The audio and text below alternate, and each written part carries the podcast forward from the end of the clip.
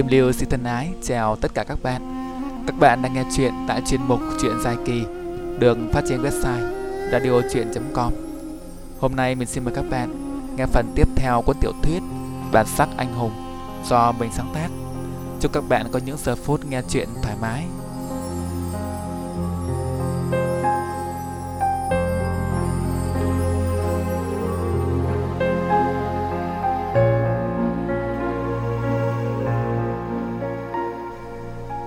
Ngồi ngoài ban công.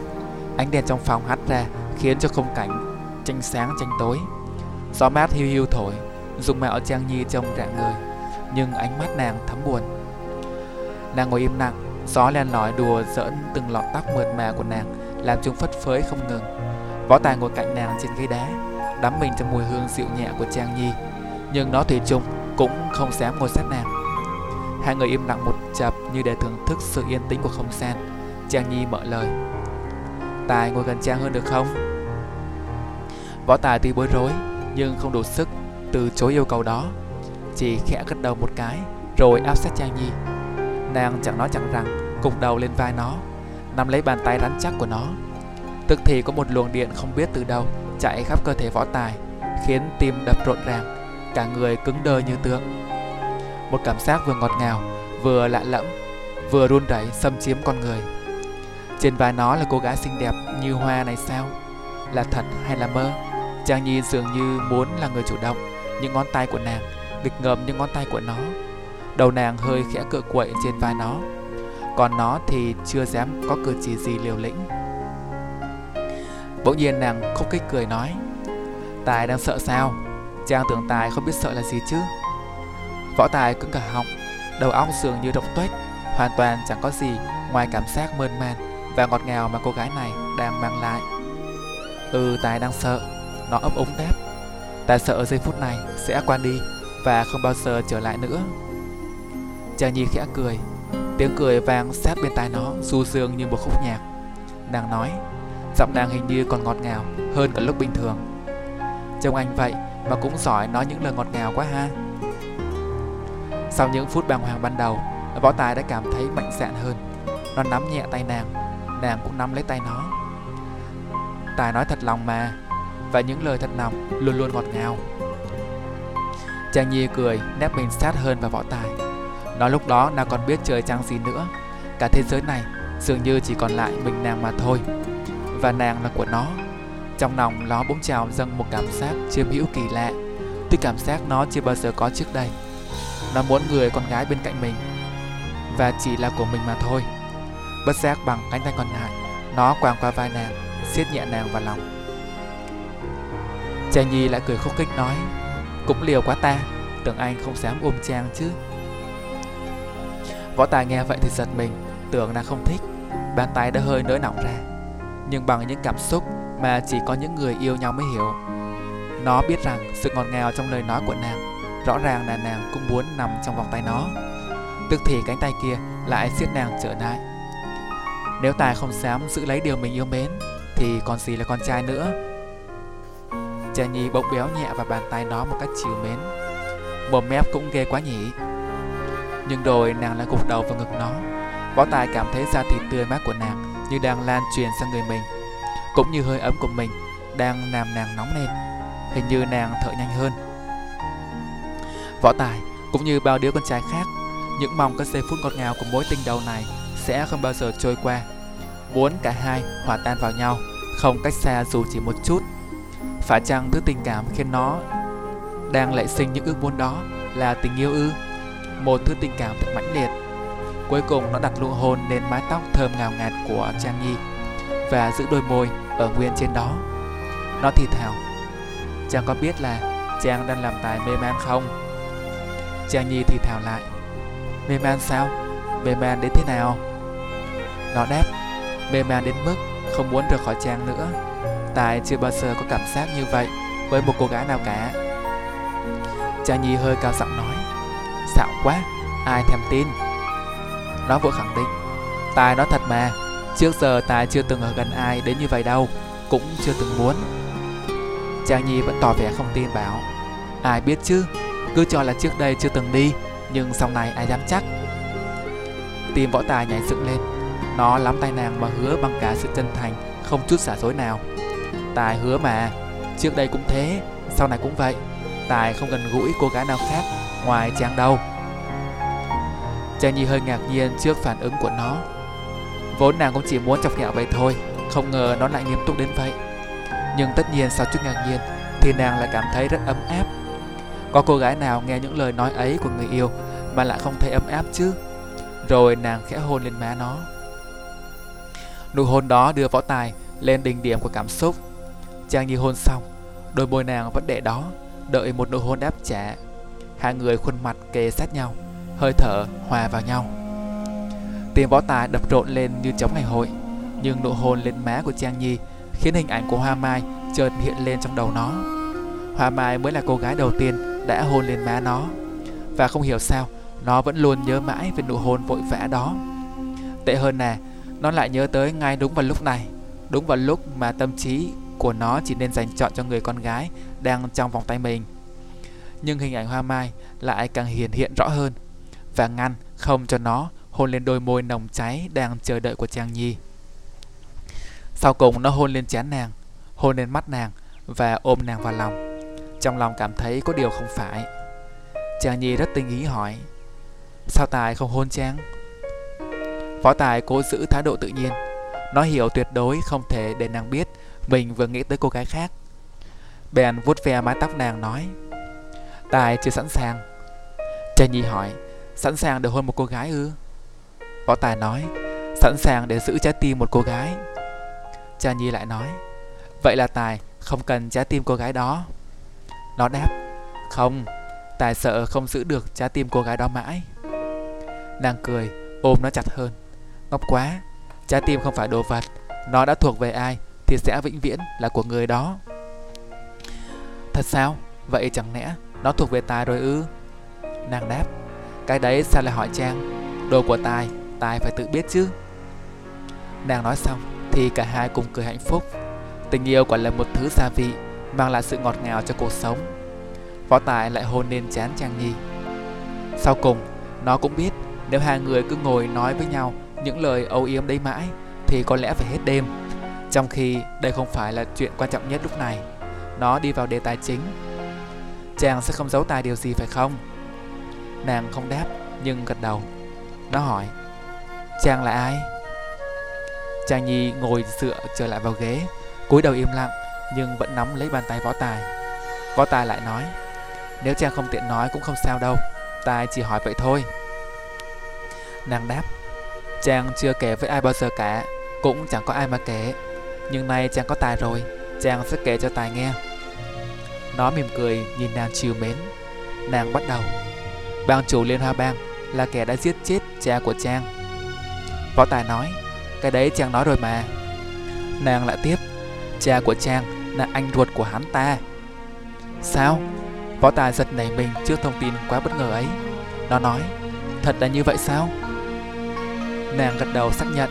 Nó hỏi ngay, Vậy chuyện là như thế nào? Trang Nhi nói, Chuyện dài dòng lắm. Có lẽ phải bắt đầu từ ông nội của Trang Trang Nhi nói tới đó thì nghe có tiếng người bước lên cầu thang. Võ Tài bảo, Chắc thằng Long hay thằng Điệp gì đó về. Hai người vội ngồi tách nhau ra, Lấy lại vẻ bình thường.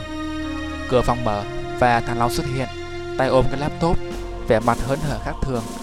Trang Nhi ghé đầu vào trong cười nói Long đang ngoài này ngồi chơi cho mát.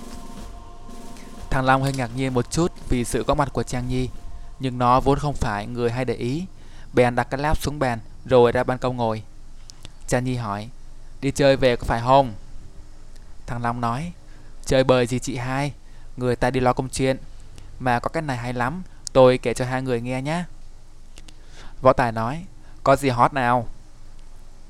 Rất hot luôn, Thằng Long nói. Tao mới được học được cách hack mọi loại mã hóa trên đời này. Nghe ghê không? Hay mày cứ nghĩ đơn giản là tao có thể bẻ khóa mọi loại mật mã an ninh của mọi thiết bị kỹ thuật số, miễn là nó có mật mã. Như cái điện thoại của mày chẳng hạn. Mày khóa đi, tao mở một phát cho mày coi. Sao? Thấy ghê chứ? Tất cả là tao tự nghĩ ra đấy. Trang nhi cười khúc khích. Võ tài biết thằng long là con mọt máy tính từ lâu và rất đam mê môn này. Và cái mà nó đang nói tới kia chắc hẳn cũng không phải tầm thường, Nhưng nó vẫn chọc. Tao nghe không thấy ghê, Mà thấy giống trong phim, Mày định làm tin tặc à? Thằng Long phân khích nói, Phim gì mà phim? Phim là vớ vẩn hết. Cái này mới gọi là công nghệ. Mày thấy có thằng nào chẳng học mẹ gì về máy tính Mà viết được cái phần mềm này chưa? Chỉ cỡ như tao thôi. Nói rồi nó hô hô cười lớn, Vẻ mặt vô cùng đắc ý. Vừa lúc đó nghe dưới nhà Có tiếng xe máy nẹt bô ầm ầm. Nghe qua cũng phải tới mười mấy chiếc. Mà âm thanh đó chỉ có thể là những chiếc mô tô đắt tiền, Chứ không phải loại xe máy bình dân. Kế lại có tiếng quát tháo ầm mỹ Võ Tài và Trang Nhi nhìn nhau, Thầm nghĩ có điều không ổn. Nó vịn vào lan can nhìn xuống dưới, Thấy một đoàn người xe tụ tập trước cửa nhà. Ai nấy tay sách binh khí, Điệu bộ hầm hầm như đi ăn cướp. Bỗng thấy cửa phòng bật mở, Bên ngoài là lão Sáu cùng với ba người nữa. Võ Tài nhận ra tất cả là những người trọ trong nhà. Lão Sáu mặt căng thẳng nói, Bọn Liên Hoa Bang tới, Chúng ta mau đi ngay. Chàng nhi đứng bật dậy Hòa dùng thất sắc, Và việc đầu tiên mà làng làm là nắm chặt tay võ tài. Ánh mắt rất tha thiết. Trong lúc lão Sáu thúc giục ngoài cửa Thì nàng nói, Chàng sẽ gọi cho tài. Nói rồi nàng đi về phía chú mình. Lúc đó nghe dưới cửa Có tiếng đánh nhau ầm ầm vọng lên, Lại thấy gần chục bóng đen Tung người đu lên ban công, Nhảy thẳng vào trong phòng. Phía cầu thang cũng có mười mấy người nữa, Tay cầm binh khí ùa lên. Mọi lối thoát khỏi căn nhà Nhanh chóng bị khóa kín. Lão Sáu cùng với những người đi cùng, Không có đường lui, Cũng chẳng có đường tiến. Tức thì bị vây cả vào trong căn phòng của võ tài. Đám người kia phần đông đều bịt mặt, Chỉ trừ một tên mặc vét, Tuổi chừng hơn 50 Ra dáng chỉ huy. Hắn bước ra nói, Trốn cũng kỹ quá nhỉ. Tây sứ quả nhiên nhãn lực như thần, Cuối cùng cũng nhìn ra ngươi. Nhóm của lão sáu vòn vẹn Chỉ có bốn người Miễn cưỡng tính thêm Trang Nhi nữa là năm. Còn thằng Long và Võ Tài xem như ngoài cuộc. Nhưng cả hai đã đứng giữa vòng vây. Chắc chắn khi xảy ra đánh nhau Cũng không thể thoát khỏi dính dáng. Chưa kể kiểu gì thì kiểu Cũng phải phụ giúp Trang Nhi và lão sáu một tay. Thằng Long sớm đã sánh, sắn tay áo Sẵn sàng lâm trận. Nhưng nó chỉ sót đôi đạc trong nhà Nhất là cái laptop yêu quý của mình. Nên thì thầm vào tai võ tài. Một lát nhớ chụp cái máy Zumbo nhé. Lão Sáu điềm nhiên phe phẩy quạt, Không tỏ chút sợ hãi. Quả nhiên khí độ hơn người. Lão cười nhạt nói, Ta đường đường sống giữa Sài Gòn, Có gì đâu mà phải trốn. Nếu trách, thì trách các người có mắt như mù, Không nhìn ra ta. Tên mặc vét nói Y mồm, Hôm nay ta sẽ lôi lão về cho ban chủ xử trị. Biết điều thì buông tay chịu chói Đỡ phải nếm mùi đau khổ. Lão Sáu quát, Vớ vẩn. Muốn đánh thì xông lên, Chớ có nhiều lời. Tên kia khuôn mặt chuyển sang tức giận, Phất tay ra hiệu cho đám đàn em xông vào. Lão Sáu quát, Ta đoàn hậu, Các người mau đem tiểu thư chạy đi, Đó là lệnh. Nói xong, lão vung quạt xông vào giáp chiến. Lão Sáu tuy già, Nhưng thân thủ cực kỳ mau lẹ, Ra đòn như vũ bão. Mỗi chảo, mỗi quyền phát ra là có kẻ bị thương. Nhưng đám người kia nhân số đông đảo, Hết lớp này đến lớp khác, Đua nhau ùa vào. Vây đánh mấy người nhà lão Sáu rất gắt. Thằng Lăng và Võ Tài cũng nhập cuộc, Trận hôn chiến càng thêm ác liệt. Đám người kia võ công hoàn toàn không tầm thường, Phối hợp ra đòn rất bài bản, Không lộn xộn như những đám lâu la ô hợp. Rõ ràng chúng là một đội đã được tuyển lập rất kỹ càng. Sức mạnh của mấy chục người hợp lại như một, Những người bên phía lão sáu không cách nào địch lại. Chỉ sau nửa giờ giao chiến, Hai người đã gục, Chỉ còn lão sáu và võ tài là vẫn duy trì được.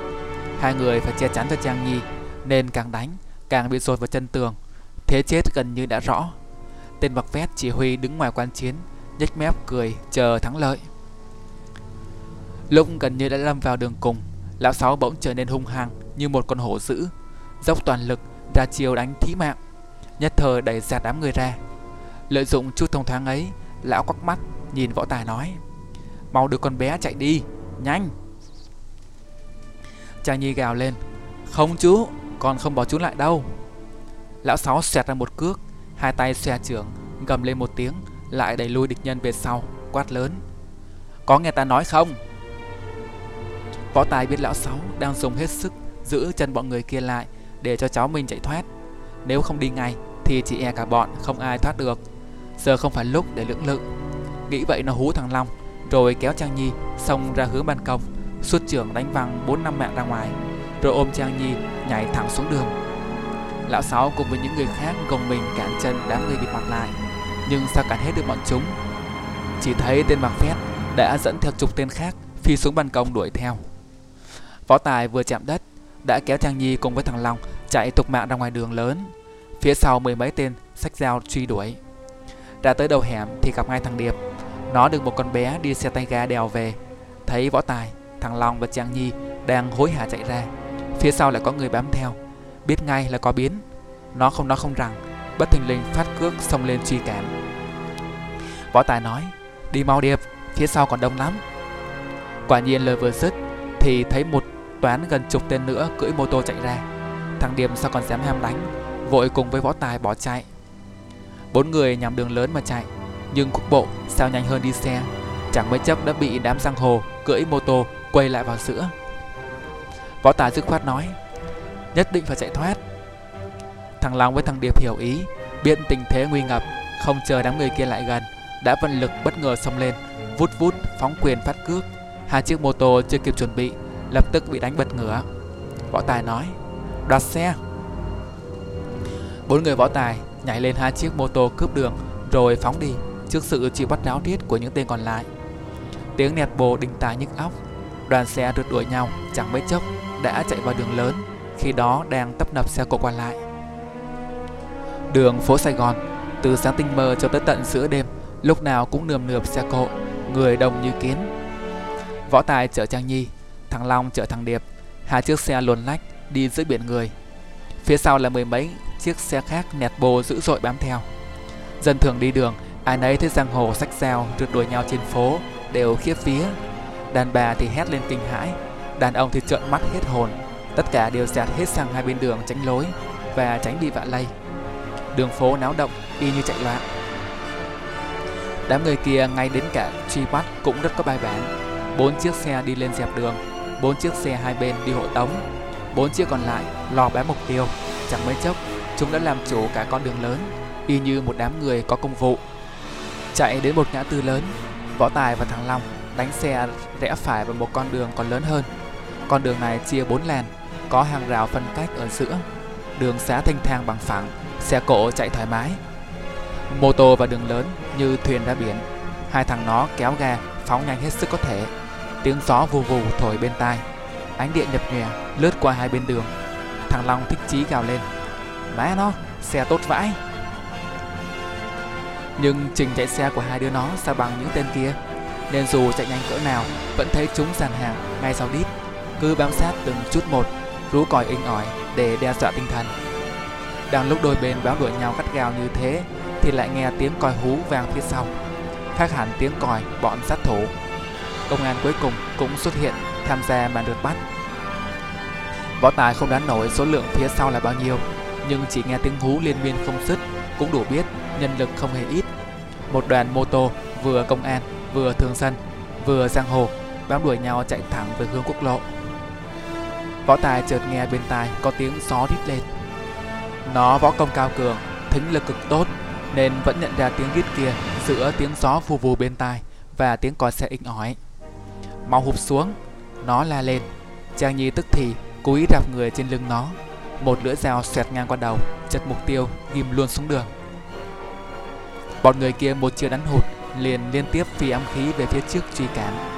Võ tài và thằng long phải cật lực đánh võng như trong chóng mới tránh được. Nhưng như vậy khiến cho tốc độ giảm xuống, cuối cùng lại bị hai hàng mô tô kẹp vào giữa. Bọn người kia xiết vòng vây lại, có ý muốn ép cho hai chiếc xe phải té ra đường mới thôi. Tiếng còi hụ của công an vang lên ngay phía sau, dường như bọn chúng cũng chẳng mang tới. Võ tài biết cứ thế này khó mà thoát bèn bất ngờ đảo mạnh xe sang phải, húc thẳng vào một chiếc mô tô. Chiếc ấy bị đẩy mạnh, mất thăng bằng, té nhào xuống mặt đường, rồi theo quán tính phi thẳng về phía trước. Tiếng kim loại va đập loảng xoảng, phụ tùng chiếc xe vỡ tan tành, văng tứ tung trên mặt đường.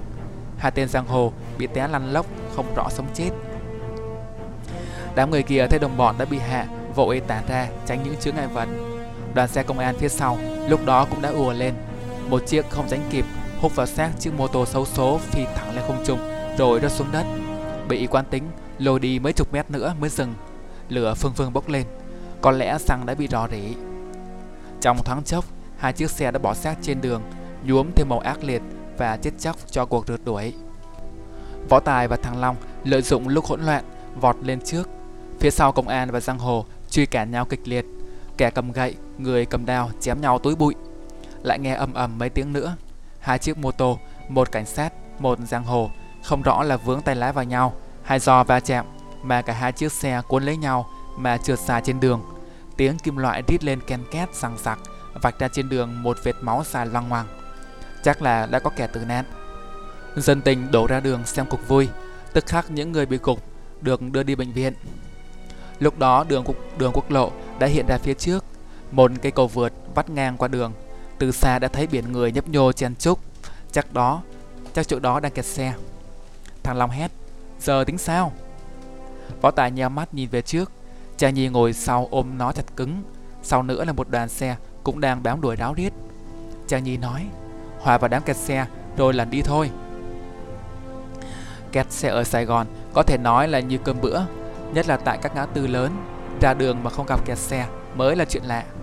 Mà cũng có thể vì thường xuyên phải di chuyển trên những con đường kẹt cứng, nên những người thành phố đã quen với việc kiên nhẫn. Một khi đã lạc vào giữa đám kẹt xe, thì họ tự hiểu vội vã chẳng giải quyết được gì, chỉ còn cách nhằn nha và lê đi. Bọn võ tài giảm tốc độ, cố gắng len thật sâu vào trong biển người đang lúc nhúc. Chỗ đó là ngã tư giao giữa quốc lộ và hai con đường lớn. Dòng người đổ về như thác lũ nên lúc nào cũng kẹt cứng. Cả một cái ngã tư khổng lồ, lúc đó xe máy, xe tải, xe ba gác, xe đạp cuốn lấy nhau thành một đám đông lúc nhúc phủ kín cả ngã tư. Cứ dịch chuyển từng chút một. Tiếng xe rầm rì bên tai, khói bụi mịt mù. Đám giang hồ chạy tới gần thì đã thấy bốn cái đầu của bọn võ tài thấp thoáng ẩn hiện trong biển người. Chúng biết là có đuổi nữa cũng không thể tóm được, lại thêm một đám công an cứ kè kè bám theo bên cạnh. Còn kéo dài thì chắc chắn sẽ bị bắt. Cho nên mười mấy chiếc không hẹn mà đồng loạt đạp thắng, quay đầu xe 180 độ mà chạy ngược về. Xe công an không có trình quay đầu xe như vậy nên loay hoay một lúc thì cả đám giang hồ đã mất tích trên đường, không còn thấy bóng dạng đâu nữa.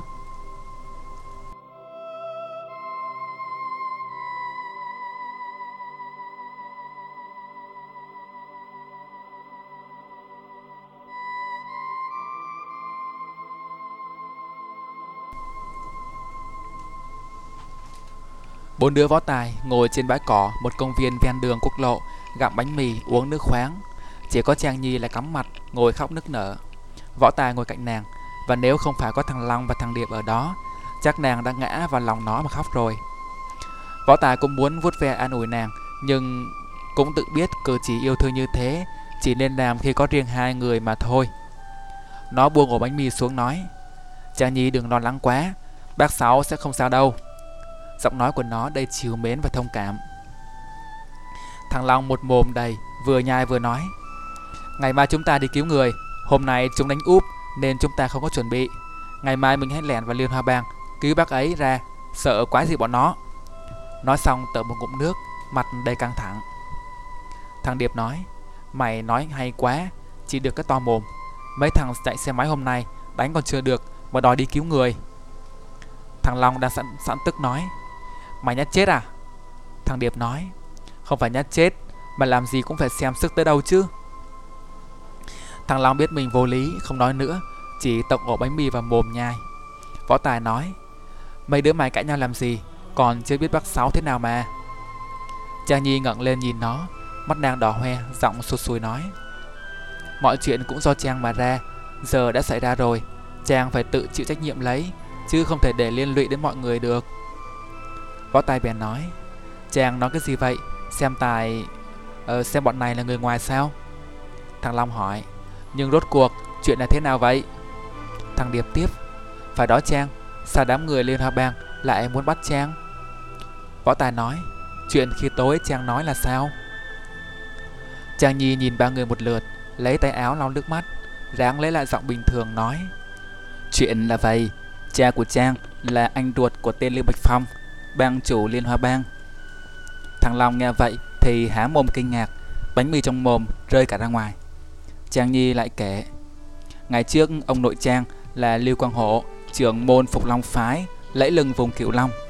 Nhưng ông lại nuôi nghiệp bá, muốn xưng hùng thiên hạ, cho nên không tránh khỏi làm những điều mà ngày nay người ta gọi là làm loạn. Do đó mới dẫn tới cuộc tỷ đấu với trưởng môn Huỳnh gia võ quán lúc bấy giờ là Huỳnh Nhậm. Nếu chàng không lầm thì là ông nội của Tài phải không? Ba đứa võ tài gật đầu, thằng Điệp nói Chuyện này bọn Điệp cũng biết. Số là trước giờ võ tài có chuyện gì đều kể cho hai thằng bạn thân nghe. Nên hầu hết các chuyện trong môn phái Hai đứa nó đều rõ như người trong nhà cả. Huỳnh phu nhân biết điều đó Nhưng vì cũng xem hai đứa như con Cho nên cũng không cấm cản.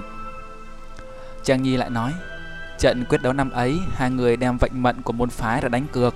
Cuối cùng ông nội của Trang thua Nên phải theo giao ước. Xả tán Phục Long Phái, Vĩnh viễn quy ẩn giang hồ. Võ Tài nói, Nhưng có vẻ ông nội của Trang là người rất khéo léo.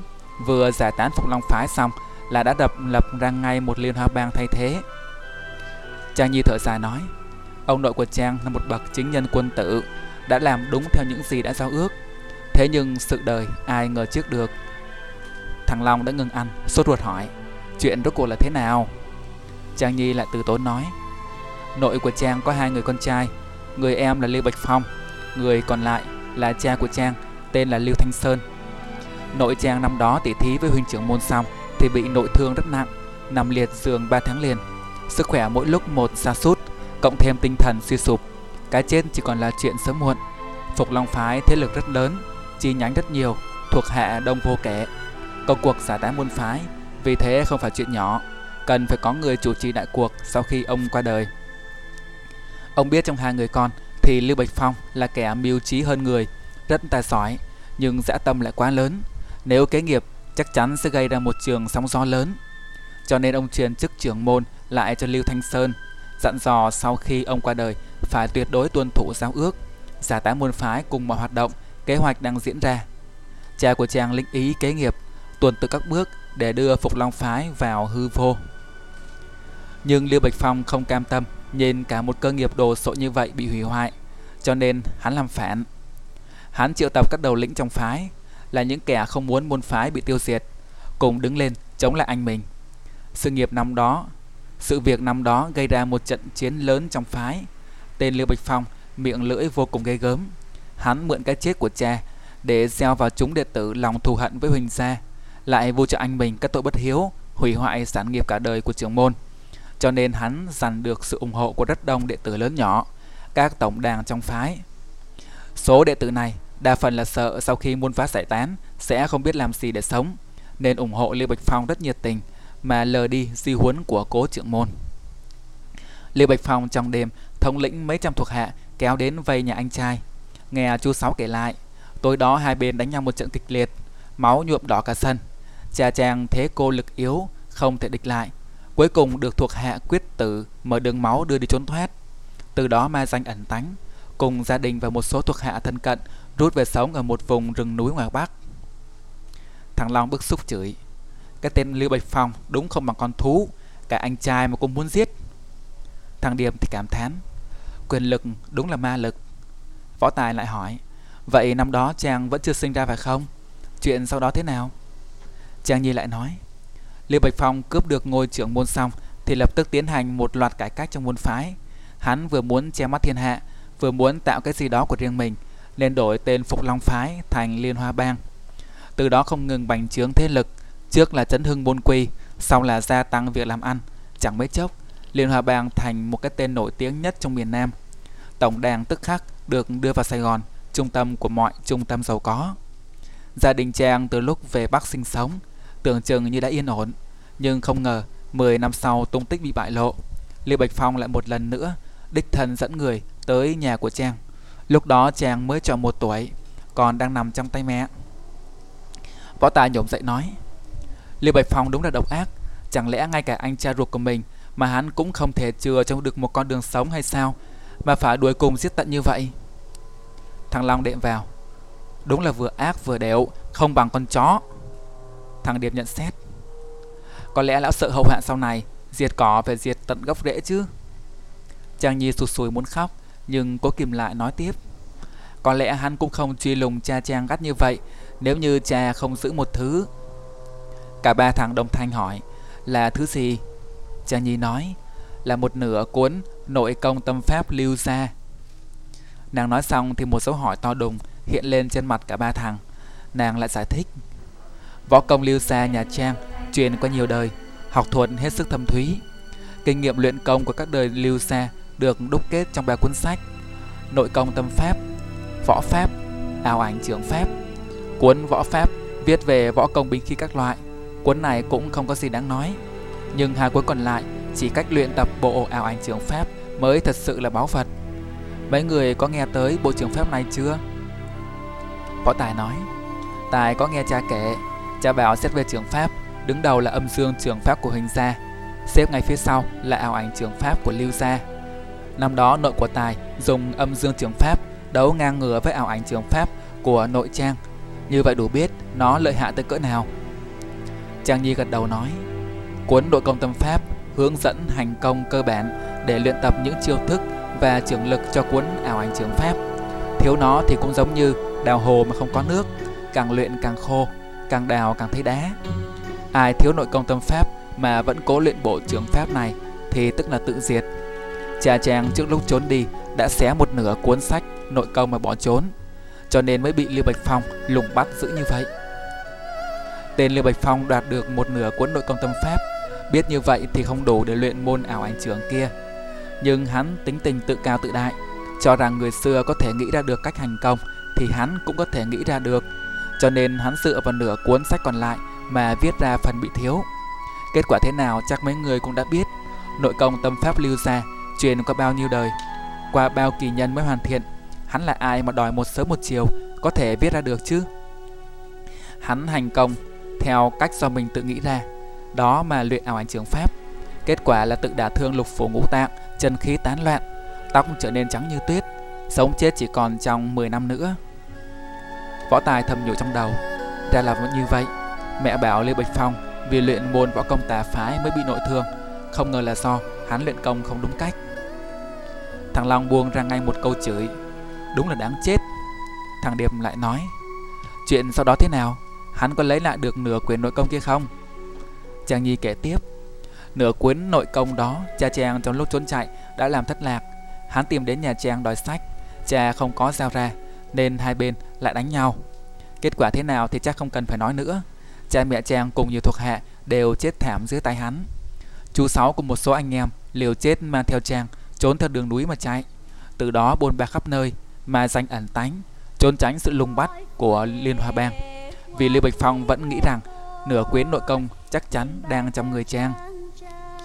Hắn ta luyện theo pháp môn do mình tự nghĩ ra, tuy không luyện thành ảo ảnh trường pháp, nhưng lại luyện ra được một thứ công phu lai tạp vô cùng lợi hại và kỳ quái. Cha chàng vốn đã là một bậc cao thủ, giao đấu với hắn chỉ chưa tới hai chục chiêu đã bị hạ sát. Từ đó đến nay đã gần 20 năm trôi qua, công phu của hắn chắc còn cao cường hơn xưa rất nhiều. Võ Tài nói, chẳng trách hắn dám hạ cả chiến thư thách đấu với cha của Tài. chàng Nhi nói tiếp, chú Sáu đưa chàng lăng bạc khắp nơi, tới đâu cũng sợ bị người ta phát hiện. Cuộc sống lúc nhỏ thật lúc nào cũng như ngồi trên đống lửa. Không ngày nào là được yên, chỉ cần có một chút nghi ngờ là chú đưa chàng trốn ngay sang nơi khác. Trải qua mười mấy năm nữa, sự việc mới tạm lắng xuống. Chú đưa chàng về Sài Gòn sống, cũng là để tìm cách báo thù cho cha và cho hàng chục mạng người đã bị Lưu Bạch Phong giết năm đó. Thằng Điệp thở dài nói, thật tội cho Trang. Võ Tài hỏi, vậy sao cuối cùng Trang lại bị lộ? Trang Nhi nghe hỏi vậy thì nước mắt nước mũi lại trào ra. Mãi một lúc mới nín lại được mà kể tiếp. Là do Trang hồ đồ, hôm qua đi học về, Trang trông thấy xe của cái tên Lưu Bạch Phong. Đi theo hắn còn có hai chiếc xe khác tháp tùng. Chúng đi về hướng quận 1. Lúc đó không hiểu sao trong Trang bỗng trào lên cảm giác hận thù và tức giận khôn tả. Chú Sáu, dù chú Sáu đã dặn dò Trang không biết bao nhiêu lần rằng dù thế nào cũng không được manh động, tuyệt đối không được để lộ dù chỉ một chút về thân phận mình. Nhưng lúc đó chẳng biết làm sao, chàng lại quay xe bám theo hắn. Chỉ là bám theo vậy thôi chứ chàng cũng không biết bám theo để làm gì. Cuối cùng chàng bị một tên trong số chúng phát hiện, kẻ đó chính là Đông Sứ Huệ Hoa. Xe hắn đi sau cùng, qua kính chiếu hậu hắn biết chàng đi theo nên dừng lại. Khi đó chàng hoảng hốt vô cùng, trước giờ chàng chưa bao giờ phải đối mặt với những chuyện như vậy, cho nên rất luống cuống, toàn quay đầu xe bỏ chạy. Nhưng làm thế càng khiến hắn nghi ngờ. Cuối cùng Trang bị hắn bắt ngay giữa đường, hắn đưa Trang đến một công viên gần đó tra hỏi. Thằng Long thốt lên Thật quá nguy hiểm. Võ Tài giọng đầy quan tâm hỏi Chúng có làm gì Trang không? Trang Nhi lắc đầu nói Trang không nói gì cả Mặc cho bọn chúng có hỏi gì. Thằng Điệp nói Trang mà im lặng thì càng khiến chúng nghi ngờ. Võ Tài nói Đúng vậy Sao Trang không bịa ra lý do gì đấy? Có vô vàn lý do cho việc chạy theo một chiếc xe hơi giữa đường phố Đông Đúc mà. Chàng nhì nói Chàng biết chứ Tên đồng sứ Huệ Hoa cùng với bốn tên sứ giả khác là tay xa thân tín của Lưu Bạch Phong. Năm đó cũng có mặt trong cuộc tàn sát gia đình nhà Trang Chàng nghĩ tới điều đó nên căm phẫn vô cùng Trong lòng chỉ muốn một đào đâm chết hắn. Lúc đó nếu có nói gì với hắn Thì chỉ có thể là những, những lời nguyền rủa mà thôi. Hắn thấy Trang không nói gì Ban đầu còn nghĩ là Trang bị câm và là một kẻ hiếu kỳ, chạy theo xe ô tô đẹp ngoài đường thôi. Và có lẽ hắn đã thả Trang ra, nếu như không nhìn thấy thứ này. Cả ba đứa trố mắt ra xem, Rốt cuộc thứ này là thứ gì. Trang Nhi nhẹ nâng mặt dây chuyền, Nàng đeo ở cổ lên cao một chút, Cho cả ba cùng nhìn thấy. Đó là một sợi dây chuyền bằng vàng lóng lánh. Mặt dây chuyền là một hình thù nho nhỏ hơi kỳ lạ. Một nửa giống cây bút, Một nửa giống cây kiếm. Chạm khắc rất tinh xảo. Ít thấy có đồ trang sức nào của con gái Mà lại trông lạ như vậy. Thằng Long nói Mặt dây chuyền đẹp đấy, Chàng mùa đâu mà có hình độc quá vậy? Thằng Điệp tình ý hơn nói Mặt dây chuyền này có ý nghĩa gì ư? Trang Nhi gật gật đầu, Phải, Đây là sợi dây chuyền của cha Trang. Trong dòng họ Lưu, Nhà Trang, Chỉ có trưởng nam mới được phép đeo sợi dây chuyền này. Cái hình nửa bút nửa kiếm Là biểu trưng của văn võ song toàn. Năm đó cha Trang trước khi bị giết Đã giao lại sợi dây chuyền này cho chú Sáu. Chú Sáu lại đeo cho Trang. Như một sự nhắc nhở về mối thù giết cha Không đội trời chung này. Võ Tài thốt lên, Chú Sáu làm vậy mạo hiểm quá. Sao lại đeo lên người Trang một vật Nói rõ thân phận Trang như thế? Trang Nhi lắc đầu nói, Tất cả là tại Trang cả. Chú Sáu có làm một mặt dây chuyền khác, Bọc bên ngoài mặt dây chuyền này Để tránh bị phát giác. Hơn nữa Trang luôn để nó bên trong áo không ai có thể nhìn thấy Nhưng số trời lại run rủi thế nào Đêm hôm trước Trang tháo cái mặt dây chuyền bên ngoài ra Rồi quên gắn vào Khi bị tên đông sứ bắt Cái mặt dây chuyền này chẳng hiểu thế nào lại không nằm bên trong áo cho nên mới bị hắn nhìn thấy. Có lẽ số trang đã tận nên mới xảy ra chuyện xui xẻo như vậy. Võ Tài thở dài nói, đúng là trùng hợp. Trang Nhi lại tiếp, tên đồng sứ thấy sợi dây chuyền thì quá nửa đã đoán ra Trang là ai. Hắn liền cất tiếng hỏi Trang ở đâu mà có sợi dây chuyền đó. chàng biết mình đã bị lộ, còn cần gì phải giữ bí mật. Bao nhiêu căm hờn trong người trào lên. chàng mang hắn một trận xối xả. Hắn chỉ cười sằng sặc. Có lẽ bắt được chàng là điều vui mừng nhất bất ngờ nhất trong đời của hắn. Hắn liền lệnh cho dạ trang về. Vừa lúc đó thì chú Sáu cũng tới. Võ Tài không nén được hỏi. Chú Sáu tới ư? Thật kịp lúc, nhưng làm sao biết mà tới đúng lúc như vậy? Thằng Long cũng thêm vào. Phải đấy, bộ hai chú cháu nhà Trang có thần giao cách cảm hả? Trang Như trả lời. Không phải thần giao cách cảm gì. Chú Sáu là người rất cẩn thận và tinh ý. Cuộc sống trốn chạy lại càng làm cho giác quan của chú nhạy bén hơn. Mỗi ngày ba lần vào những thời gian cố định, trang phải gọi điện cho chú để báo chú biết trang đang làm gì, ở đâu. trang chưa bao giờ dám quên điều đó. Không những thế, điện thoại của trang có hệ thống GPS để bất cứ lúc nào chú cũng có thể tìm thấy trang Thời buổi công nghệ thông tin mà. Trưa nay, vào lúc nẽ ra chàng phải gọi để báo cho chú biết là chàng đi học về thì chàng lại không gọi. Sau đó chú gọi chàng cũng không trả lời. Chỉ cần như vậy thôi thì chú đã có thể cho rằng chàng đang gặp nguy hiểm và lập tức dựa vào bộ định vị tìm thấy chàng. Cùng lúc tên đồng sứ muốn đưa chàng đi. Thằng Long thở ra một hơi nói Chú Sáu cẩn thận vậy, đúng là không thừa chút nào. Chàng Nhi lại nói Chú Sáu và tên đồng sứ đánh nhau kịch liệt. Tên đồng sứ nhận ra chú là thuộc hạ thân tín của cha cha ngày đó, là kẻ đứng đầu trong danh sách truy nã của Liên Hoa Bang. Lại càng quyết bắt bằng được cả hai người bọn Trang đưa về. Cũng may chú Sáu đưa Trang chạy thoát được sự việc về sau thế nào thì mọi người đã biết rồi đó. Bọn Liên Hoa Bang kéo tới nhà Trang rồi chúng ta chạy tới chỗ này. Nói tới đó nàng òa khóc. Không biết giờ này chú ấy ra sao. Chú coi Trang như còn hơn con đẻ. Nếu chú có bệnh hệ gì, Trang làm sao sống được, làm sao có thể tha thứ cho bản thân mình được. Tiếng khóc của nàng làm ba thằng con trai đương tuổi biết yêu bối rối, nửa buồn bã, nửa thương xót. Nhất là võ tài, nó ước giá có thể làm mọi điều để xoa dịu cho nàng. Thằng Long dường như không chịu được cái cảm giác ấy, hơi lớn tiếng bảo.